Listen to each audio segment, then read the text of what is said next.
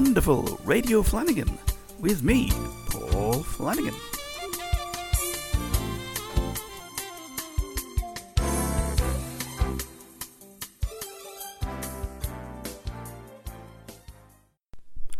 Welcome to the Fab Fours French Frolic.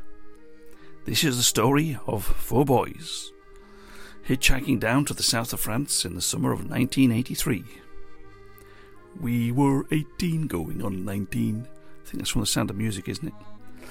Yeah, we hitchhiked down to the south of France. Um, and my best mate Dave, who was my hitching buddy at the time, sadly passed away earlier this year. He, would have liked this podcast. So, yeah, this one's for Dave as well. The Fab Fours French Frolic.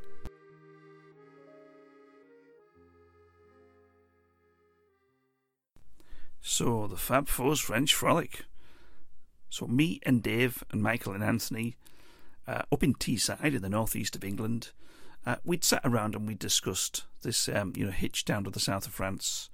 I think it was all in the vein of, you know, people used to go grape picking in the summers and that kind of thing, but we didn't want to work. We just wanted to go and have a laugh.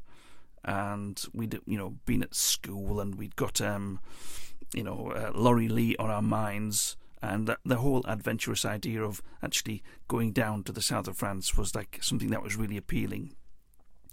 Uh, we had no clue.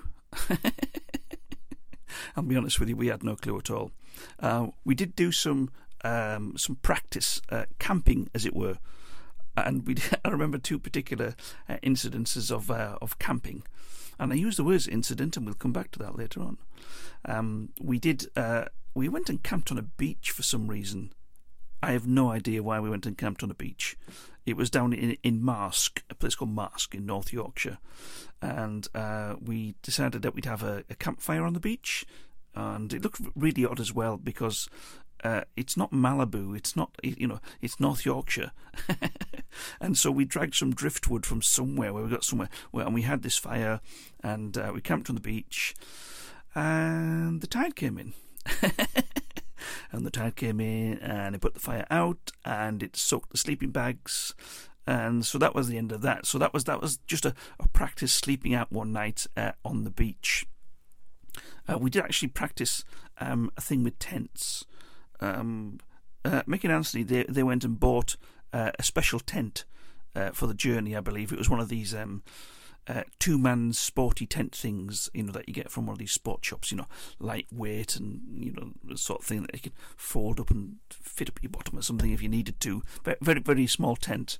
Um, the one that uh, Dave and I took uh, belonged to my uh, eldest brother Chris, and it was a one that he'd used many, many years ago um, with him and a friend Adrian. They'd gone off to Yugoslavia and they'd been hitchhiking around Yugoslavia and uh, this was a huge tent. I mean, this was like a tent with like a big bell part at the end of it. You know that you could like maybe put an extension on and have a conservatory or something. This was a huge tent, um, and they, would uh, dragged it around Yugoslavia with them. And one of the best stories that uh, that, that Chris told me was that um, one night they they got into Belgrade, as it was then, capital of Yugoslavia, and um, they didn't know where to sleep, so they slept in this doorway and and they woke up the following morning, and they were in the um, the doorway of the communist headquarters. so yeah, they legged it from there pretty quickly. So so but basically we were you know uh, Dave and I were going to be using this. Um, uh, this tent that was probably wanted, you know, on, on various documents, it probably like photographed by secret police somewhere. Um, also, the the other thing, the the other time that we went out uh, camping was um, uh, to use these tents. So so Mick and Anthony had their you know a, super sporty tent, and Dave and I had this uh, Mahusive thing that was. Uh, honed out of um, you know various uh, uh, buffalo. I, I, I don't know, but it was like a really old tent, and it was it was it was fantastic. We had a fly sheet and everything. It was really good. So we went out onto the uh, the North York moors. Now um, this was a time um, back in the 80s. There was a massive fire on the North York moors, and it burnt a lot of the heather down. So it was it, kind of leveled the place. It it looked like um, these photographs that you see of Mars. It, it really was quite uh, quite barren up there. So um, we drove the car up to what we thought was the middle of nowhere. You know, we couldn't get any further on the road, so we you know, got all the camping gear out, went down and camped, camped for the night. Um, you know, built a fire, um, had some whatever we had to eat with us, probably ham and cheese sandwiches again, and um, and so we and so before we settled down for the night, I learned a very important point that um, if you're going to put a fire out, uh, use water. Don't just urinate on the hot rocks because it does not stink. So that was my first lesson in camping. Uh, my second lesson in camping was um, make sure that you know where you're actually camping. And the reason that I say this was it was about midnight, and all of a sudden we start to hear noises and voices and lights, uh, you know, out out to the far side of the tents. We were thinking, what on earth is that? You know, what are all these lights? You know, what is this about? And then we, and then these, uh, the lights were getting closer, and the voices, and, and we heard people walking, and it was like, dum dum. And then, apparently, um, there is a um, a walk across the moors, which is a twelve-hour walk, and they do it from um, uh, you know, the middle of the afternoon to the early in the morning. So they're crossing over the middle of the moors at midnight, and we had actually camped on the path. so we had literally people, and it was like it was just so totally bizarre. And we were like looking out of the tents, and they were looking at us as well, like, "What are you doing camping on our path?" And it didn't look like a path to me. It's out in the middle of a scorched moorland. Anyway, so yeah, so our so that was our our main sort of um, uh, testing ground for the tents. Really, uh, one camp on the North York was out in the middle of a walk somewhere. So let's get down to it then. So it was the second last week of July 1983 as I walked out one midsummer's morning. That's uh, Laurie Lee again, bless him. Um, onto the Dover Calais ferry clutching the second half of a day return ticket I purchased at a discount price from a French guy in the terminal at Dover. So basically, I was doing something dodgy. Such high drama uh, before we'd even reached the continent. I had visions of being thrown in the brig for impersonating a Frenchman. as if, you know, as if I look French. um, at least all that adrenaline kept my travel sickness under control because I, I actually had really bad travel sickness then. Um, you couldn't really go like five miles in the car without feeling ill. So um, getting on a cross channel ferry was going to be uh, was going to be quite interesting. And to be honest, after spending the night sleeping on a grassy slope in Dro- Dover Priory Park, because again, like the uh, trip at Easter, the, the ferry terminal floor had been occupied by a dozen of other backpackers, uh, we just wanted to get across to uh, dry land even if it was French, and then have a good night's sleep. So I've got my diary here, and I'm just reading from a diary, and it says, Dover disappeared dreamily as Calais called quietly. I'll read that again. Dover disappeared dreamily as Calais called quietly. Yes, it, it sounds like bollocks, I know, but that's really what it was like. And I only had um, a 136 shot roll of 35mm film in in a little tiny plastic camera. That's all I had. Um, but uh, I took some amazing photographs on the way, and I've got my photo album with me now. You can't see this, but I've got page one of the album, and we see uh, the view from the rear end of the ferry. That's there's Dover, bye. Um, and then we got the disappearing white cliffs of Dover, and then there's one picture taken by Dave of me, and I've got it entitled "Un dodgy hitchhiker anglais."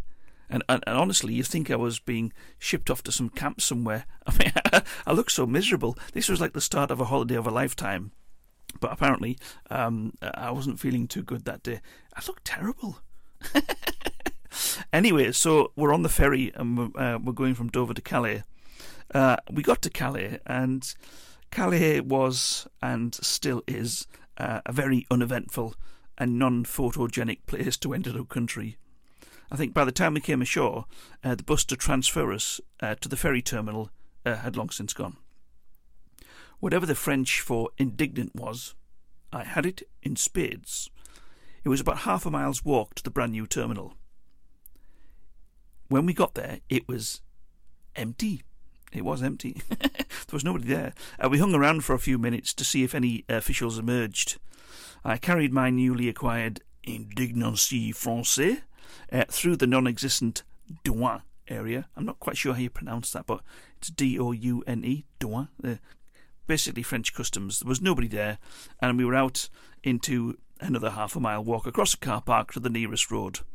That is Vive la France for you. That was the first. Our first impressions of France was what? Eh? and now we come on to the first of many incidents. Um, Dave and I classified d- different pinpoints through the journey as incidents. So we're going to come across the Saint Omer incident. we had agreed that the quickest way out of Calais was by train. And looking at a map, it showed that Saint Omer, or Saint Omer to anybody who's trying to work it out properly, uh, was on a main road, but slightly in the countryside. So we took the train there, and we shambled into Saint Omer like an outtake from the Magnificent Seven. Were the locals peeping out from behind large white shuttered windows, muttering to themselves, Can we trust these gringos with all the town's money and maybe a couple of girls? To help fight off the bandits from the hills who come down and rape our cattle, burn the women, and steal our wheat? Anyway, um, so that foolish romantic idea was dashed from our heads, thinking that we were in some like backwater kind of French town when we walked into this uh, French bar and we saw this massive Watney's Red Barrel pump head. Now I'll, I'll explain about Watney's Watney's Red Barrel. Watney's Red Barrel is a, uh, or was, I don't even know if they make it now. Uh, Watney's Red Barrel is a London beer. Um, and it's t- just mainly drank in London, and uh, it's not very nice. It isn't a nice beer, but uh, when they advertise it in bars uh, in England, it's it's a massive pump head that sits on the bar. Now, so we're in this kind of provincial uh, French town, and a French bar is is typically not a lot to it, is it? You, you just kind of walk in. It's a bar. It has a flat top to it, and they put glasses on it like that, and trays and things. And at the far end of the bar was this massive Watney's Red Barrel thing. So you know there was um, some kind of a influence going on there. Basically, harmful effects on the French society. I think that uh, I think that was going on. So we didn't have any of uh, any of the Watneys, and we had. I was trying to pronounce there. Quatre Coca-Cola et des sandwiches jambon avec fromage. That's uh, four Coca-Colas and uh, ham and cheese sandwich. and then we moseyed on out of the town to pitch the tents. If anyone's reading this and has a map, um, please do follow it carefully. Me and Dave didn't take a map. We didn't take a map to France. We didn't have a map. We were going to hitchhike the length of France without a map. I'm just going to say this over and over again just to let it sink in. So we were educated people, you know, we've been through school and college, and we decided that uh, oh, there's France. It only looks that big on the map when you when you look at a you know world map. It's only that big. How could we possibly go wrong? So we didn't have a map. Um, we did get a map later on, but I'll come on to that. So, the Saint Omer incident. This is how it happened. Our first evening's camping. Oh, what excitement! The joy of unpacking our gear could only be parallel, paralleled with, quite frankly, every other time we did it. The grass, uh, the last decent grass we ever saw in France, was lush and green, and the tent pegs sank seductively into the soil. Do you like that? Seductively into the soil. Now, this makes a big difference. Um, sorry, just having some orange juice. It makes a big difference at tent pegs and the ground, as we found out when we got down to the south of France, and it was like trying to hammer tent pegs into concrete.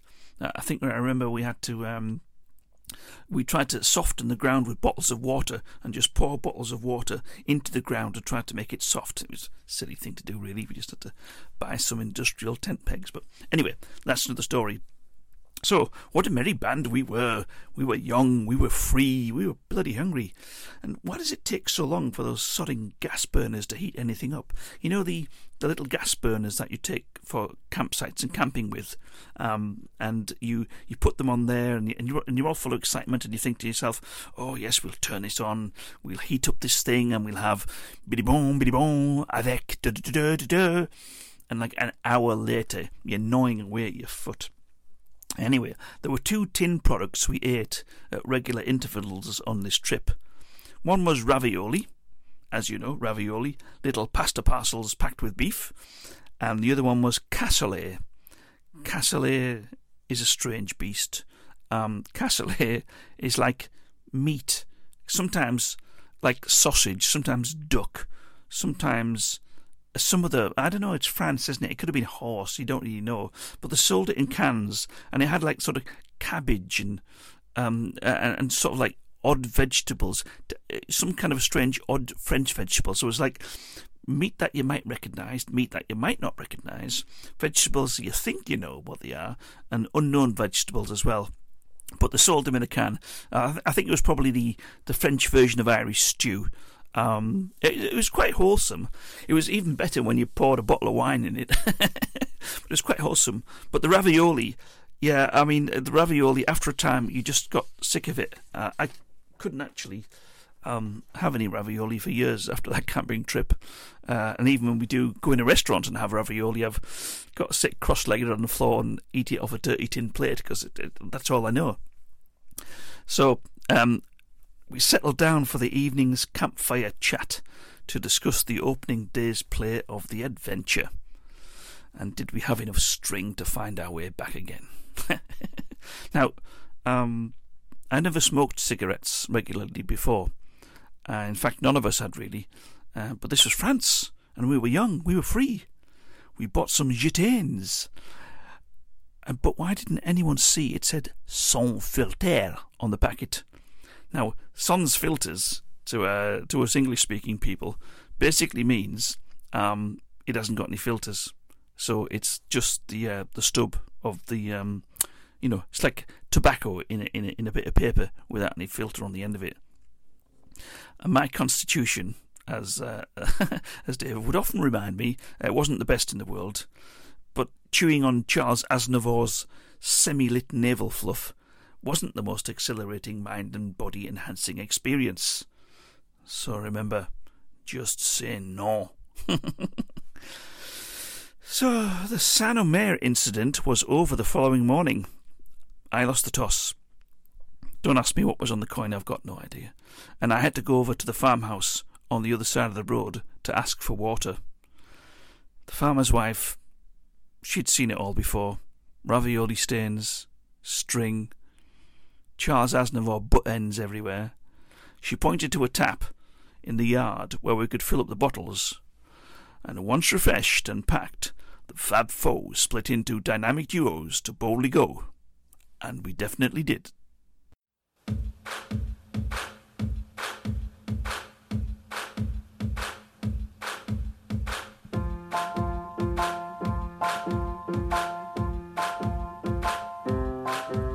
When the Nazis marched on Paris, the French were quite embarrassed. I think you know what I mean. So the angry got together to circulate a letter to bring down the Vichy regime. A few months later, an underground paper called Defense de la France had 10,000 circulation all across the nation to spread their intelligence you have to be of sound body and mind, ready to leave your friends behind. Everybody was in the French resistance now.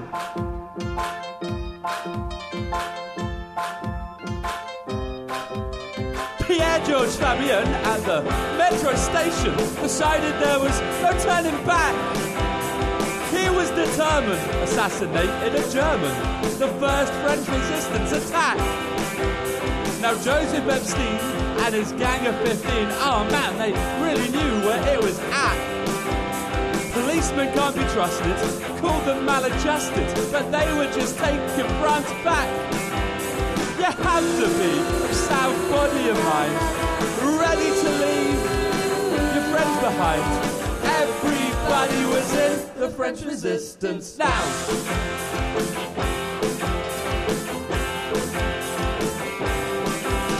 The Nazi occupation was an awkward situation still in 1942. But Jean Molière wrote The Silence de la Mer that told you exactly what to do. Jean Moulin said, hey guys, come on, and united all the resistance groups. And in 1943, civilians Maquis fought alongside Allied troops. You have to be a sound body of mind, ready to leave your friends behind. Everybody was in the French resistance. Now!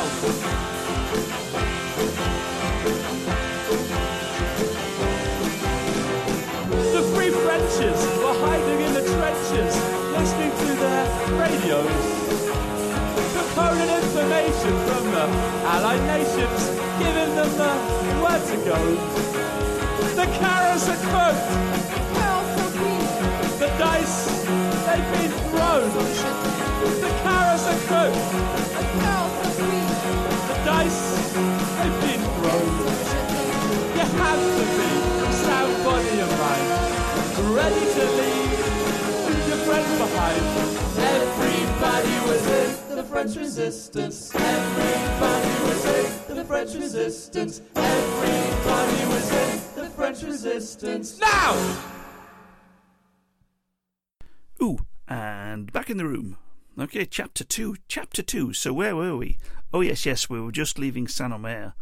So um, uh, Dave and I, uh, we walked. We split up into into pairs. So it was me and Dave and Mick and Anthony, and the idea was that um, we, we we had the strange idea to to phone home to each other's parents, and that we would find out, uh, you know, where each respective. Um, uh, you know, pair were hitching it down in the south of France.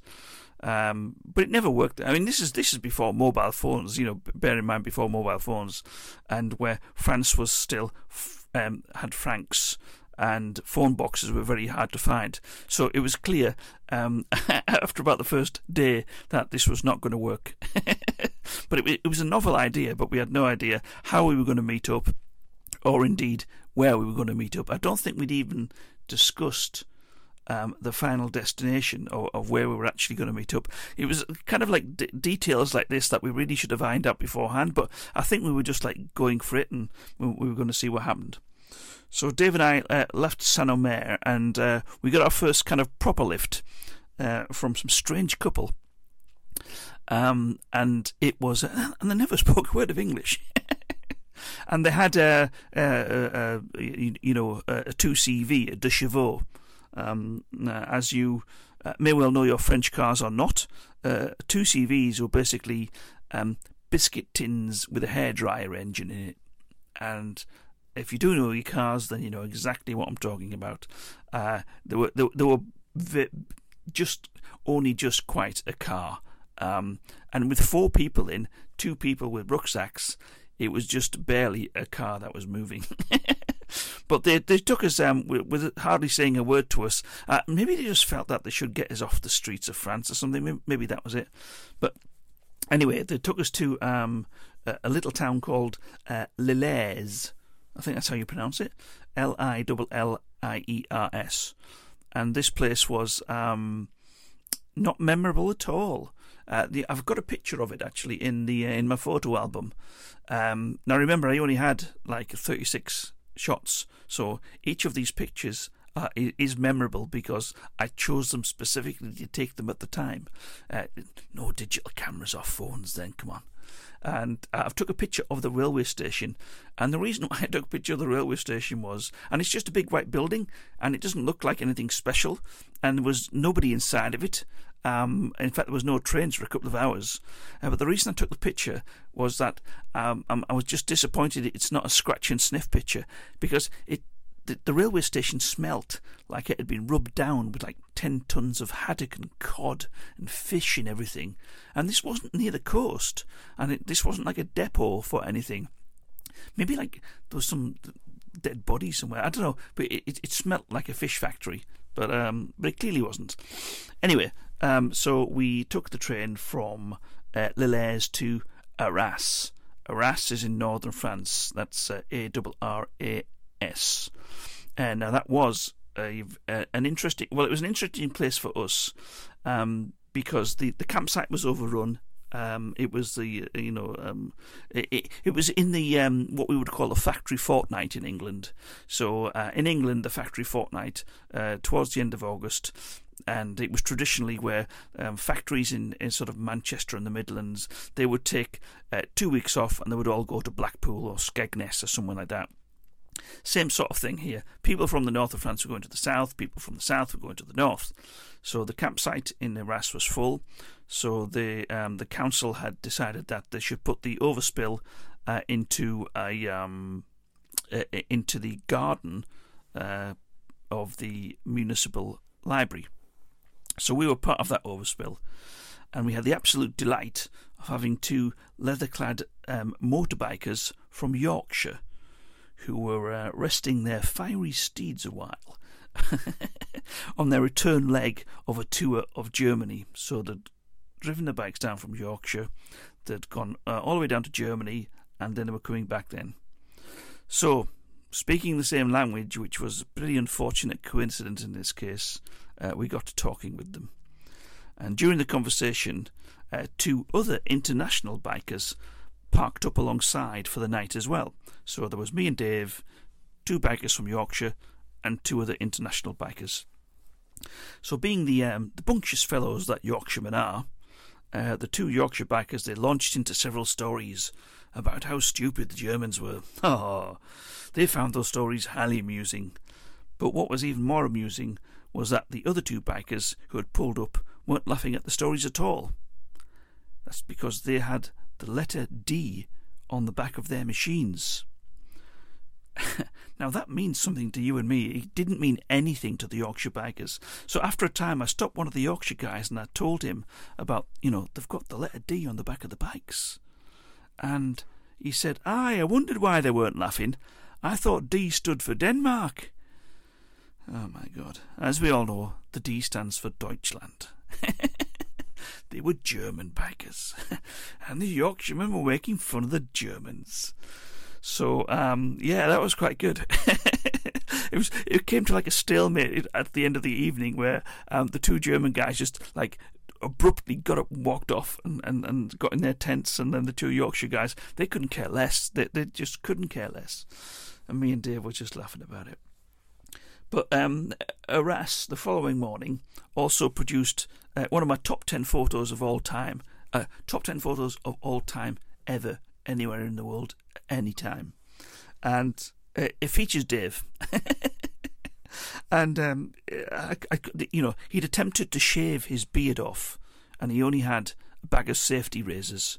So um, he, he basically cut himself to death uh, with all these. Uh, I mean, there's a picture of him. He's sort of like cross-legged on the floor, and uh, he's got this. He's got a towel round his neck, which was white, but then it's covered in blood, and he's got antiseptic cream in his hand, and he's attempting to.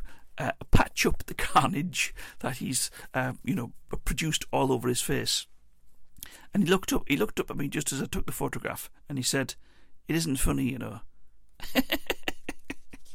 I don't know. It, makes me laugh it makes me laugh even now. yes. So uh, anyway, uh, during my research on this epic journey, um, I came across a list of uh, lifts that we had in France. So using uh, photographic evidence and expert cartographical, is that a word? Study of maps. I don't, I don't know what you do when you carti. Anyway, so using uh, evidence and maps and plotting it, it seemed like um, me and Dave had a hard time uh, going from and getting around Cambrai.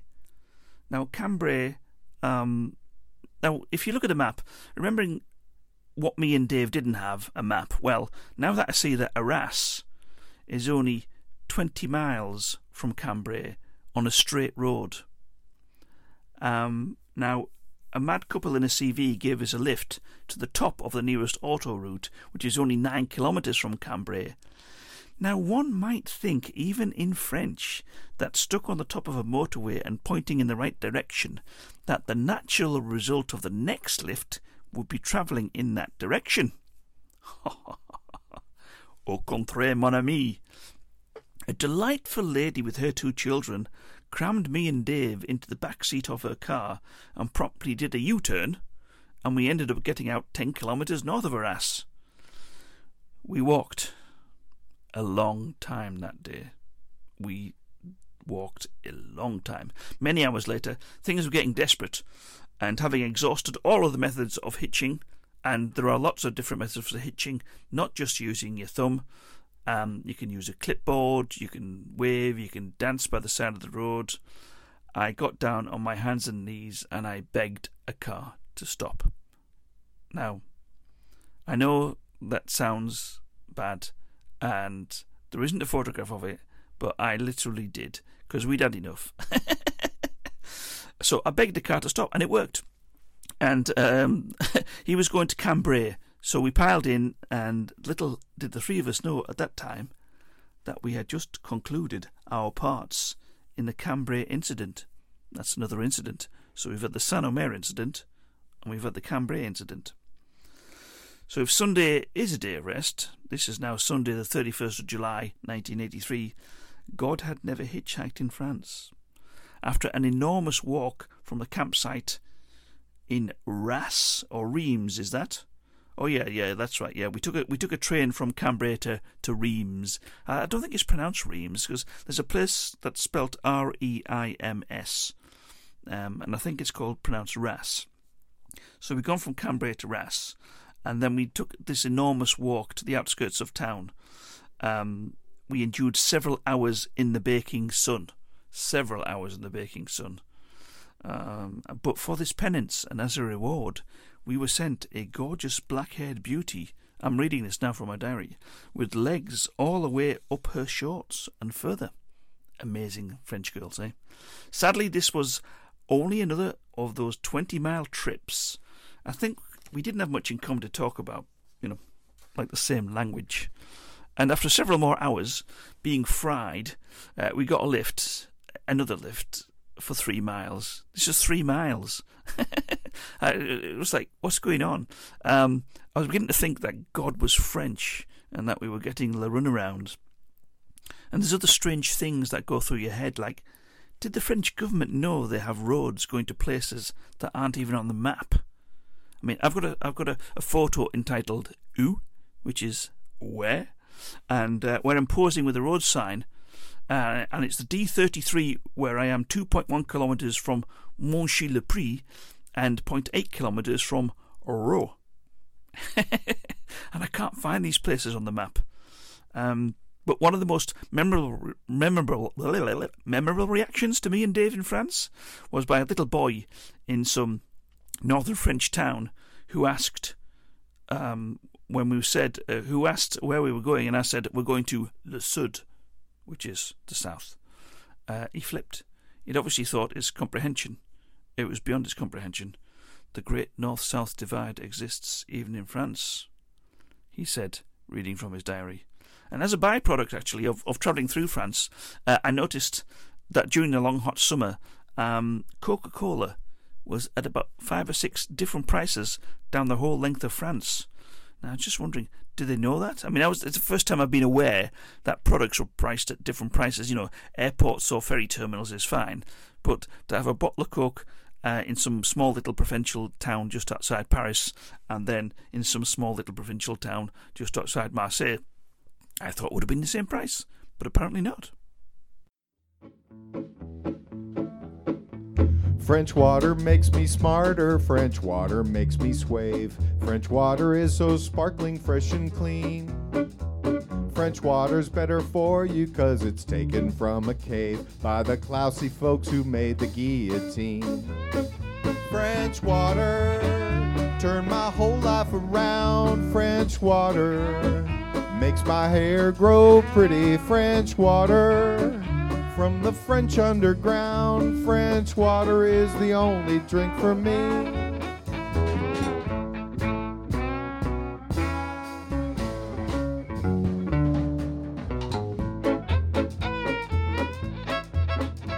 I went down to the market with an unenlightened friend. He said, Hey, buddy, let me get this clear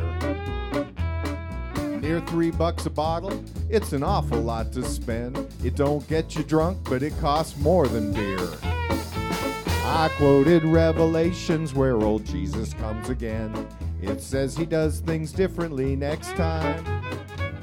He crashes swanky parties running out of Evian, and he makes that holy water out of wine. French water, now I'm really in style. French water, so sophisticated. French water travels thousands of miles. French water is the only drink for me. Charles.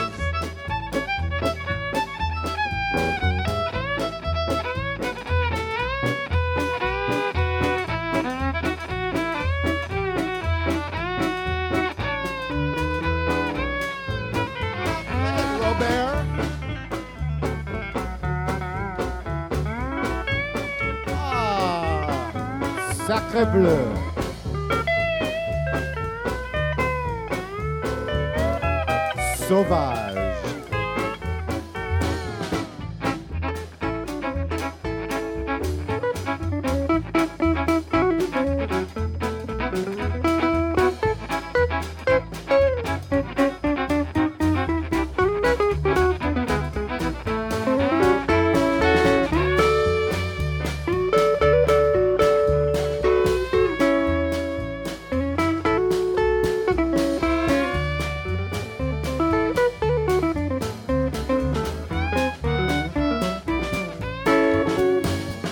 Perrier eh?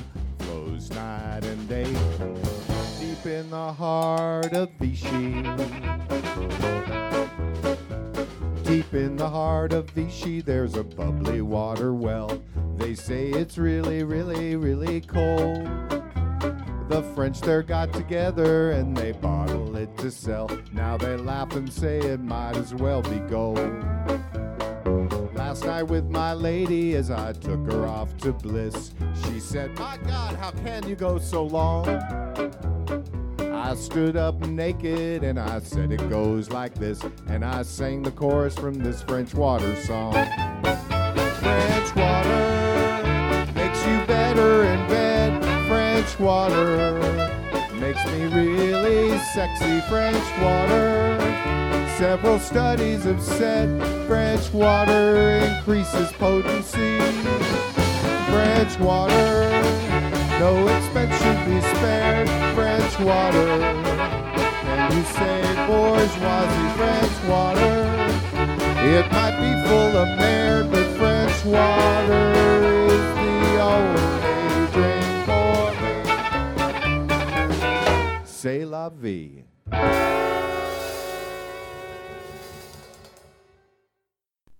So let's have a little recap. So where were we? Ah, yes, it's Sunday the 31st of July, and uh, we just got a lift to a garage from some bloke. Um, and looking at my diary, I can see uh, we then got, I'm, I'm quoting here, we got a lift from a fella through Vitry-le-Francois onto the D396 to Brienne-le-Chateau. So you can do that on Google Maps if you like the Vit- Vitry-le-Francois, and there's a road called the D396 that takes you to Le Bran, Bran-le-Chateau, Brienne-le-Chateau. That's exciting. And then um, we were lost.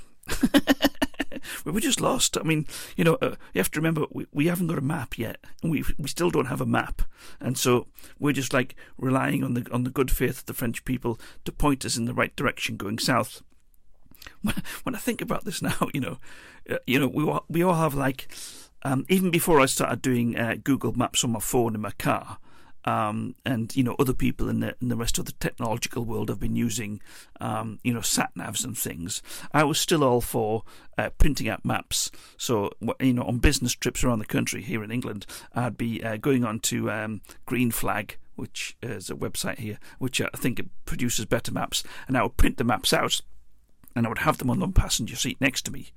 Um, and the reason why I used to do that was well, on one business trip to uh, to Belfast, I was going to see this uh, company, and the taxi driver had sat nav in his taxi, and the company was on a light industrial estate, and uh, sat navs will take you within I don't know, you know, a couple of hundred feet maybe, but a couple of hundred feet on a light industrial estate could put you you know, around four corners of where you wanted to be. And the first time we went there, I spent like a half an hour or more in a taxi, and he's going to me, "Does it look like that?" And, I don't know. I've never been there before, so I never trusted sat nav. So I always used to use maps. So um, clearly, I never learnt that when we were going on a trip to France. You know, take a map. I mean, God, really? So we didn't have a map. So uh, it was about eight o'clock. I've actually got it written down here. Eight o'clock, Sunday, the thirty-first of July, nineteen eighty-three, and a Mercedes van pulled up. I remember this with a non-speaking family. A non-speaking family. Not only did they not speak English, they didn't speak French. They didn't say a word, and and they took us to a place called Bar-sur-Aube. Barsa Orb, which is about twenty miles from a place called Chaumont. C H A U M O N T. Now, at this point, um, we came across a man, or a man came across me and Dave. So it was getting, you know, it was getting a bit late. Uh, we came across a man called Michel Paris, or Michael Paris to you and me. And the fun starts here. So I'll, I'll just give you the basics here. So um, he was a nuclear scientist and he was on his way back from a microlighting competition. I'll run that by you again. He was a nuclear scientist who uh, worked in Switzerland during the week and came home on a weekend. And on this weekend, um, he had been to a microlighting competition and was on his way home. And he said, in his broken French and English, You can come and stay at my house. So the first time that he said that, me and Dave were in the back of the car with our rucksacks. Oh, you can come and stay at my house. So Dave looked a bit worried. so we we left the main roads and we got into these smaller uh, D class roads, and Dave got more worried. uh, we left the small roads and we headed off the country lanes into the hills. So this is the hills now above uh, Dijon, and Dave was seriously concerned for our safety. But I, I, just thought it was hilarious. And I remember having a conversation with Dave in the back seat, going, "Look, there's two of us. There's only one of him. You know, like, like, we're from Teesside." so we're well hard, you know what I mean? So um, eventually, uh, the car, and it was the, the roads were getting narrower quite literally, and we ended up crawling up through this ancient cobbled um, small town called Grancey-le-Château, G R A N C E Y dash L E Chateau, Grancey le Chateau, and it's about 25 miles north of Dijon, way, way up in the hills. And he had this like large modern bungalow with a with a mahoosive garden on a couple of acres, you know, on the edge of town. And so uh, I remember we stood on the edge of his garden and watched his loving wife open the back door to welcome the happy husband home from his weekend hobby. but the look, I just remember the look on her face. It was just brilliant. Um, he, he's, and uh, you know, he had to explain that why he'd brought these, and there was this rapid French conversation where he was explaining why he bought these disgustingly filthy pair of wayward-looking tramps, and we, we were clearly lowering, lowering the house prices of the neighbourhood just by our actually standing there. So he had to explain why he brought these people uh, home for dinner, and her face was like it was just like pure poetry, English poetry, French poetry, whatever poetry you like. It was just she said it's it said everything, and she could have also been a medal contender in the Olympics for France in the jaw-dropping event. Uh, she was not pleased. So anyway. and we were like shuffling around because, like, you know, you didn't need to speak Fran- French to understand what was going on here. But you know, we just thought, well, you know, he's invited us here. You know, we got nowhere else to go. Let's just go with it. So we dumped our gear in the garden. In the so he, he said, "Oh, you can, you know, camp in the garden." So we so we dumped our gear in the garden and uh, shuffled into the house, and and we met his son, and his son was nice. His son was uh, slightly younger than us, and there was some uh, other child there that I think they kept out of the way. Probably she was mad or something. I, I, don't really know. Anyway, um, so they got food out for us, and um, they watched me and Dave woof down everything that they put on the table. We'd had a long day. I mean, we'd had a hard day hitching in the sun, dehydrated. I hadn't really had a meal yet, and uh, I did most of the eating. I, have got to say, Dave was being far too polite. I was just like woofing it all down.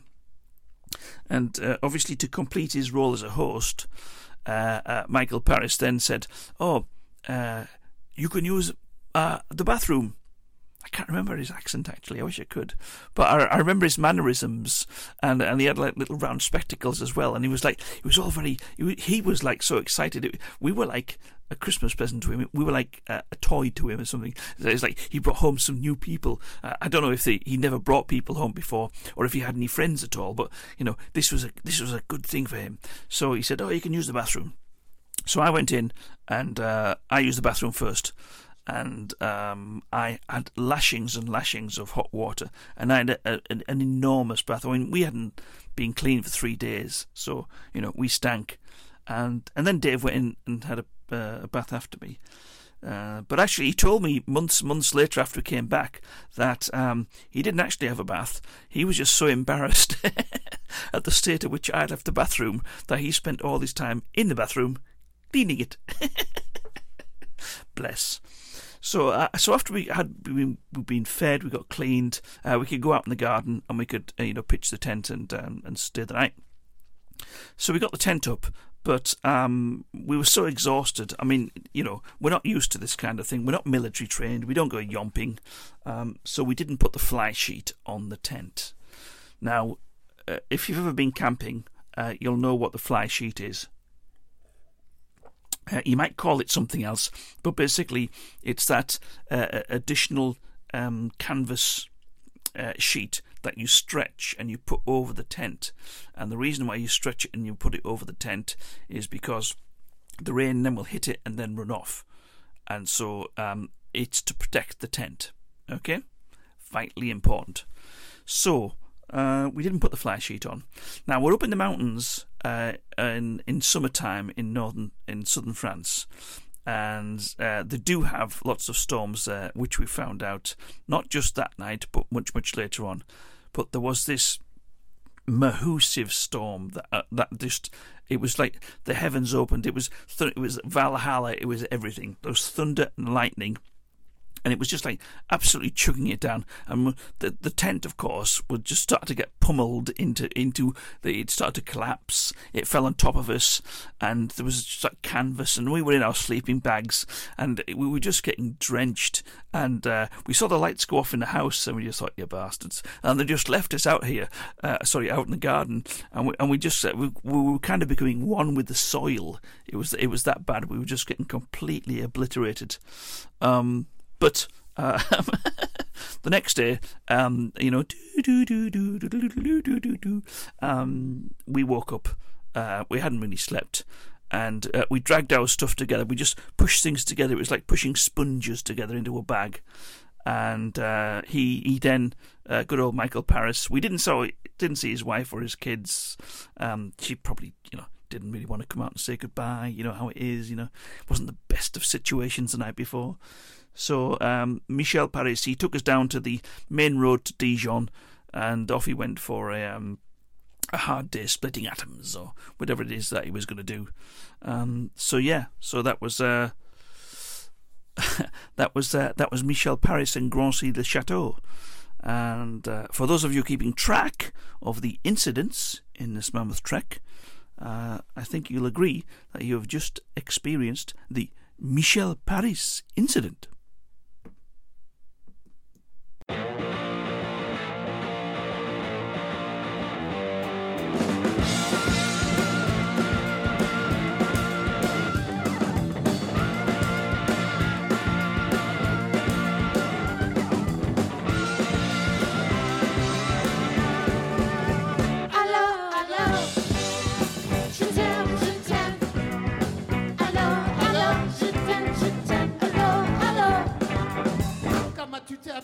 J'ai ma petite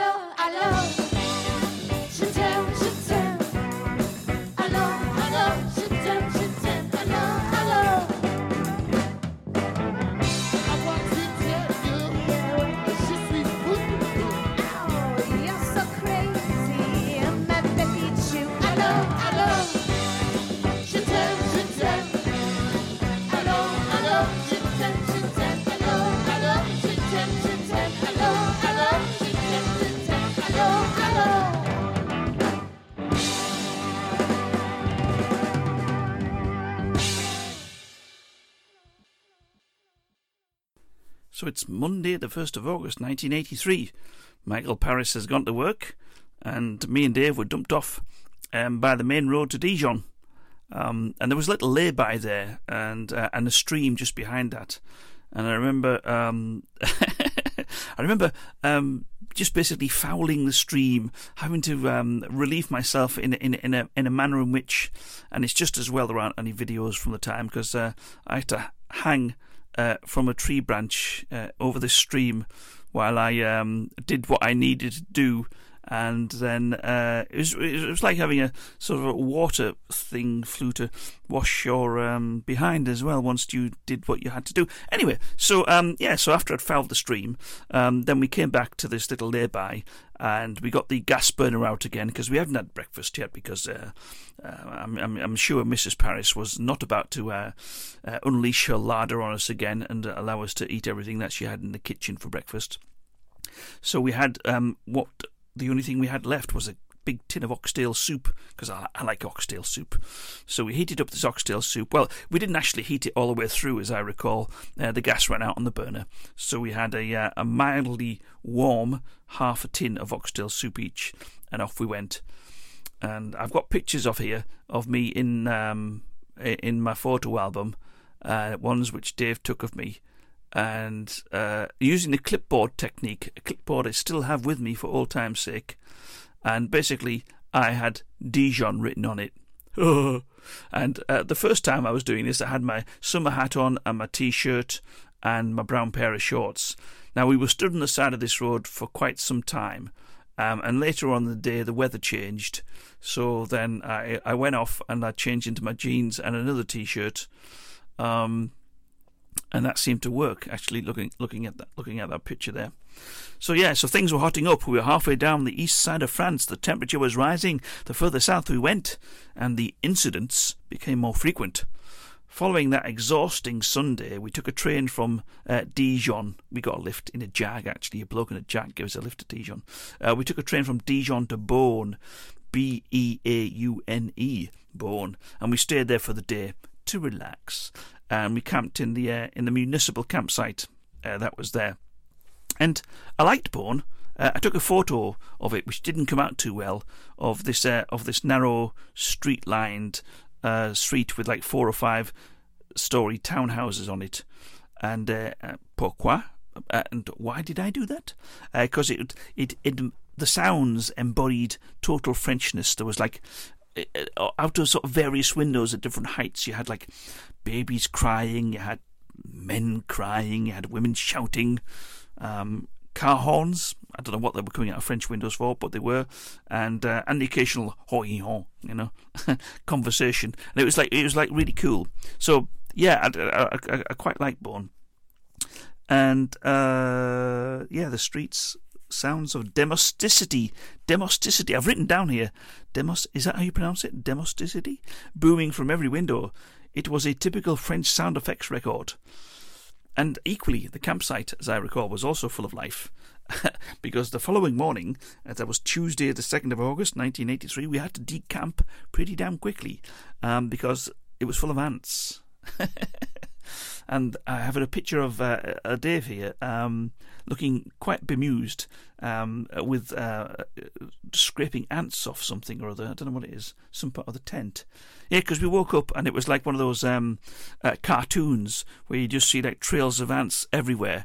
Uh, I first remember seeing them on the tent pole, and it was like ding, ding, ding, ding, ding, ding, ding. It was like all these ants everywhere. Then I looked around, and, and it was like, although it looked random, there was trails of ants that were in sort of wiggly waggly lines, and they all knew what they were doing. That was the most annoying thing. So we had to break them all up.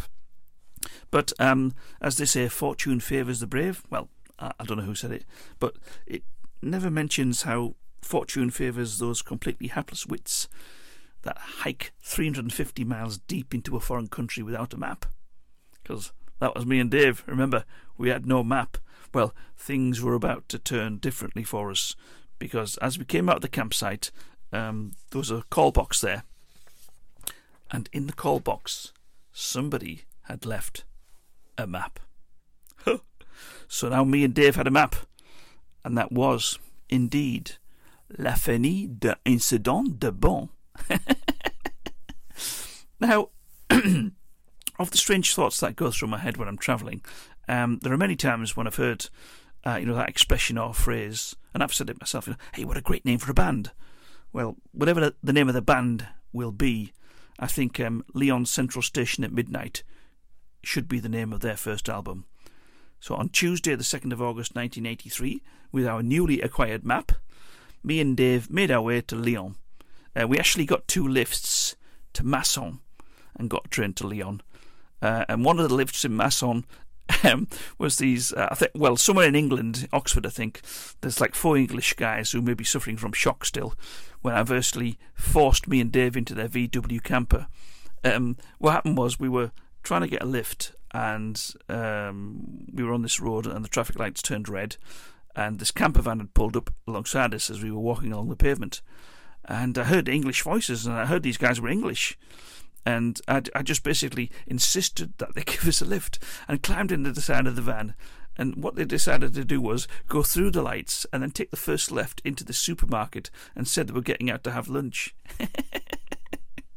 so that was probably the shortest lift in the whole of the hitch. It was about 20 yards. but yeah, yeah. I mean, you know, it, it, we we we were desperate. Uh, I, I needed I needed a lift.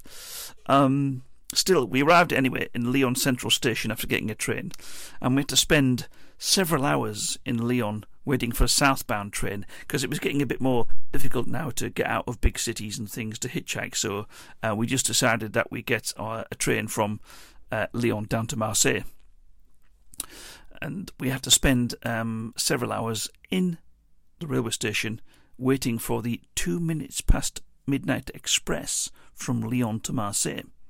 That's the 0002 express to Marseille.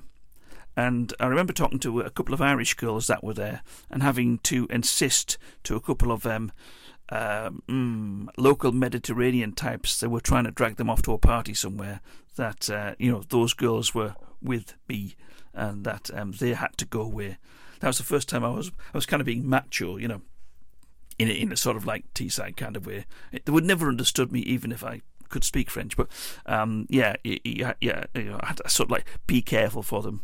Um, but when it came to um, buying a train ticket, they didn't open the the uh, the, the, the, ticket uh, offices for quite some time, and there was like hundreds of backpackers there. Like everybody had kind of like reached Lyon, and then decided, like we had decided, that the only way to get down there now was to get a train. And so they opened up the um, the, the windows for the tickets at about half past eleven on the on the evening, and there's a huge big queue. And it was quite a party atmosphere in the queue, as I recall. Uh, somebody had um, lit a joint and uh, eh, the police didn't mind. It was, you know, everybody's having a good time. There was a bit of a uh, bit of alcohol going up and down the queue. It was quite fun. Because we got to the uh, the ticket office window, and uh, Dave had to practice his French again, his Longmans audio visual French stage one from school. so so and I was standing next to him now. So he said his piece, and it sounded okay to me, but the woman behind the desk just went, Amsterdam. Amsterdam? No. and I thought, and I said, Dave said out loud, Amsterdam. And I, and I said as well, Amsterdam. But it didn't say, you know, I mean, it clearly wasn't Marseille, but it definitely didn't sound like Amsterdam. Eventually, um, we found out that it was too expensive uh, to go to Marseille from Lyon. Well, it was too expensive for us anyway, so we got tickets to the first stop outside Lyon. So this is where you must get your maps and just have a a quick look to see what is just south of Lyon.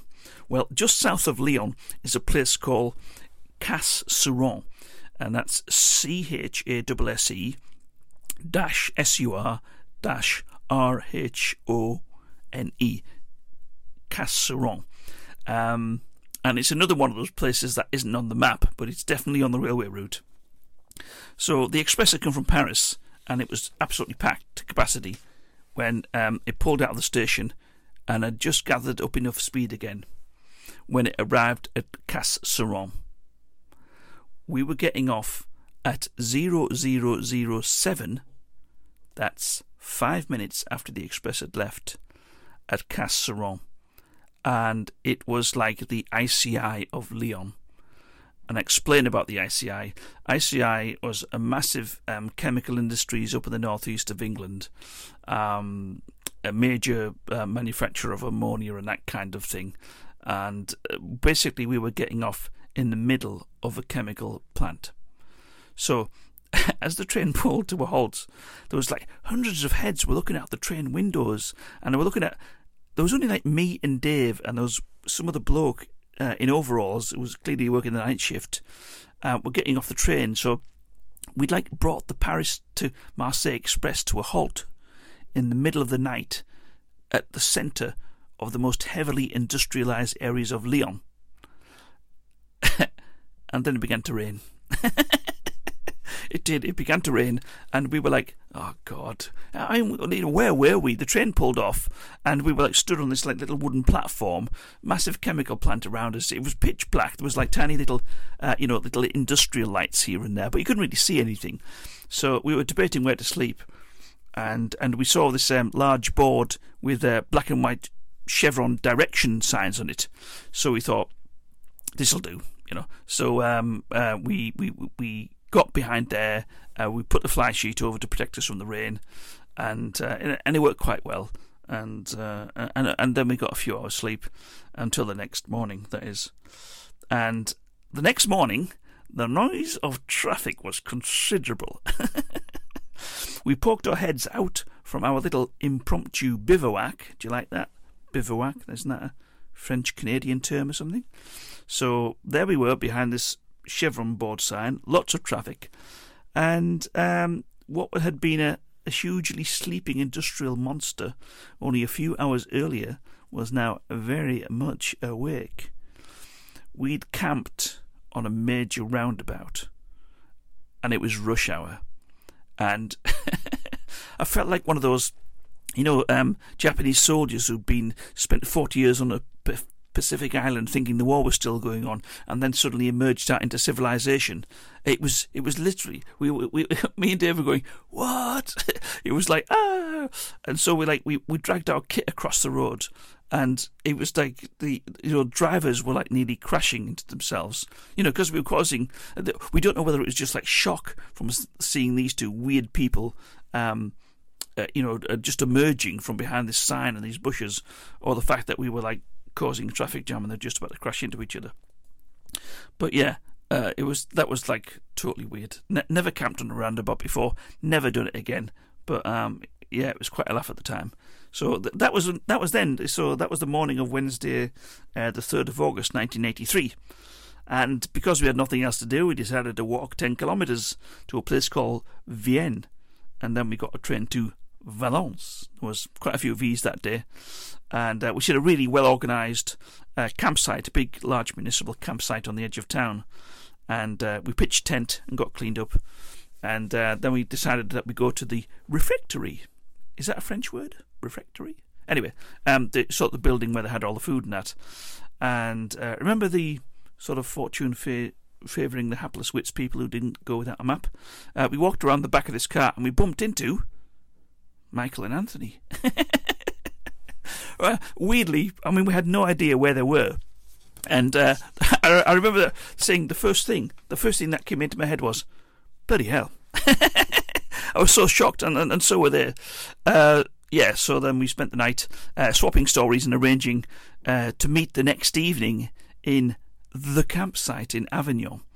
Uh, as if as if things were going to be that easy, eh?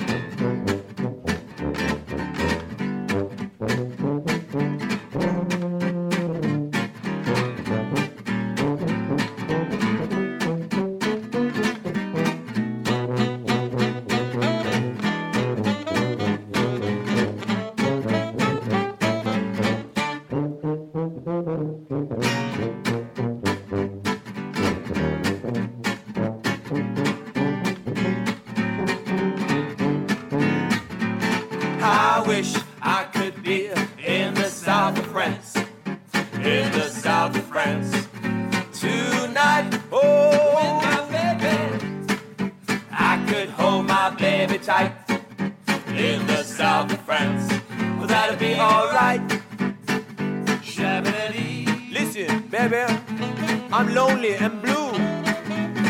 Just being here without you. I wish I could be in the south of France. France. In the south of France, sitting right next to you.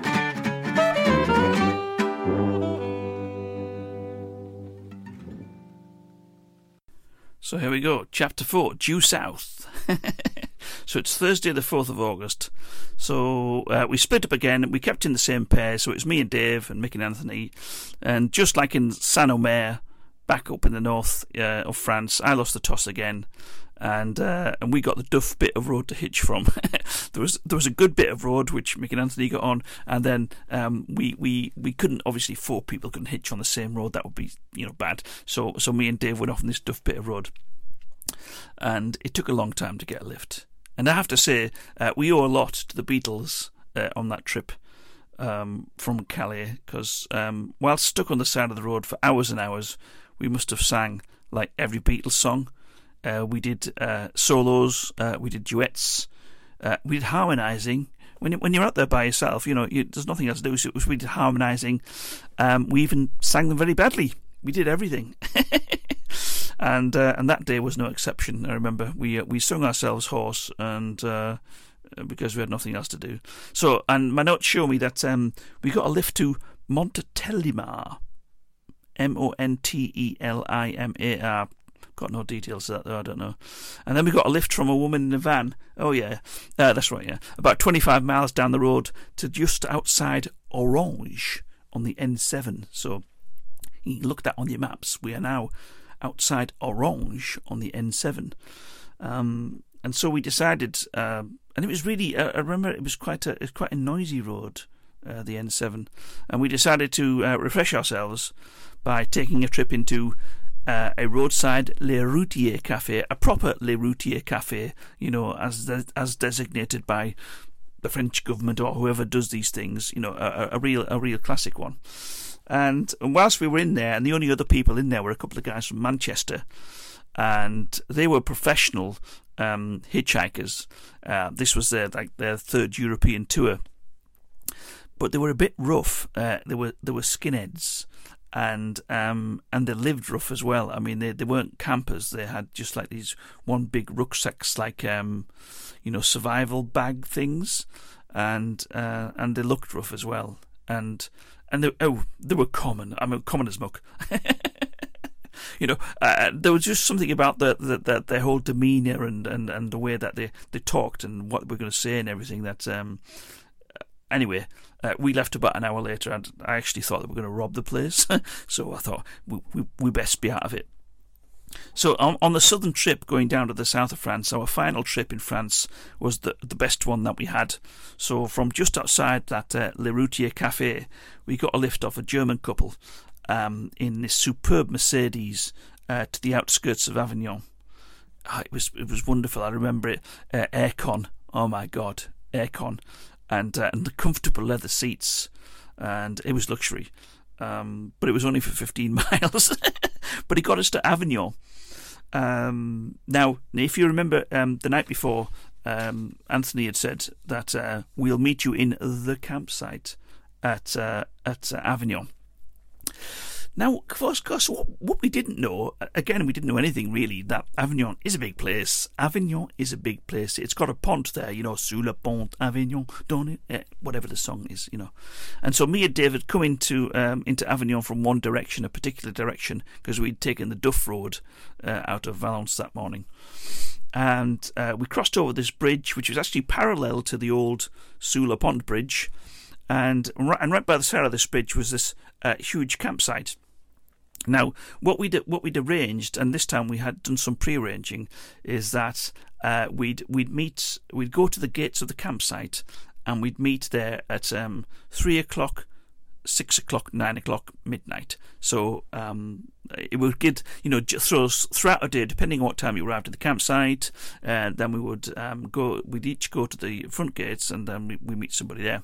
So Dave and I got to the campsite, and um, it was really packed. Um, you know, this is Avignon. This is the height of the summer. All the northern French had come down for their holidays, so it was really, really packed. Um, and there wasn't uh, enough room for the usually designated areas where people could stay. So the caravans, and the little caravettes that they had, uh, were put in they had like fenced off areas, not fences but hedges. So there was like these little um, areas where it would be one caravan or one caravette in this hedged off area. And what they were doing, they were putting people with uh, tents and backpackers next to them, so you were you were literally penned up quite close to somebody like that.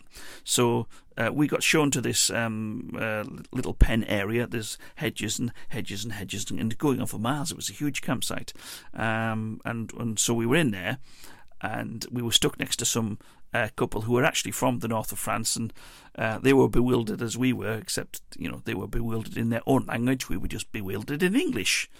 Um, and I think we'd got there, David. Uh, looking at this picture now, if I go and have a look at this picture, um, yeah, the shadows weren't that long. Dave's took a picture of me um, just before we entered the campsite, and I'm completely sunburnt but uh, it must be must be late in the afternoon, so that's probably about three-ish. So we were probably at the gate about three-ish. So we waited there for a bit. Uh, no no turnout from Mick and Anthony. So then we went in and we got a place. We went back there at nine at six o'clock, nothing. Went back there at nine o'clock, nothing. Um, so then it was about half past nine, and we're in our tent in, in our little uh, next to this caravet. We we talked a little bit uh, to the people next to us, uh, the people from northern France, uh, about you know what we're doing, where they're going, and all that sort of stuff. Um, and we were still wondering what what are we going to do about um, you know Mick and Anthony? How are we going to meet them?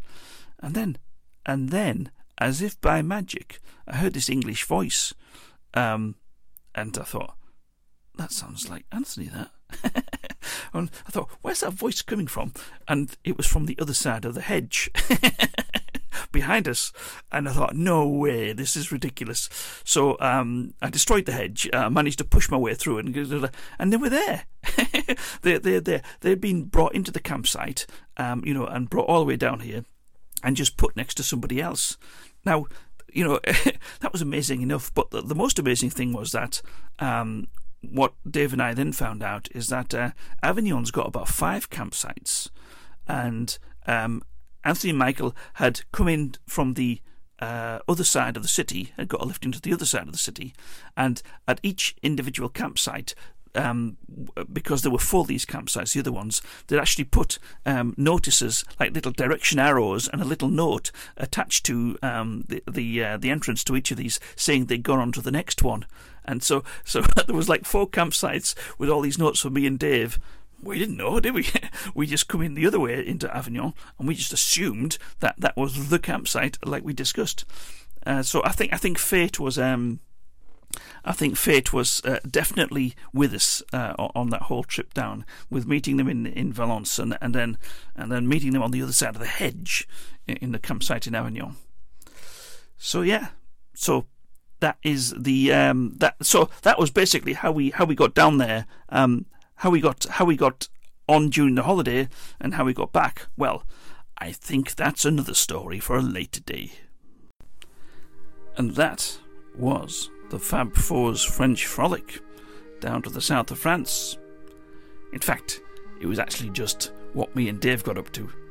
But we'll have another podcast later on to talk about what we did down there and also the trip back. So I hope you enjoyed it. Um, I know I did. it brought back lots of happy memories, and uh, yeah, it was pretty cool.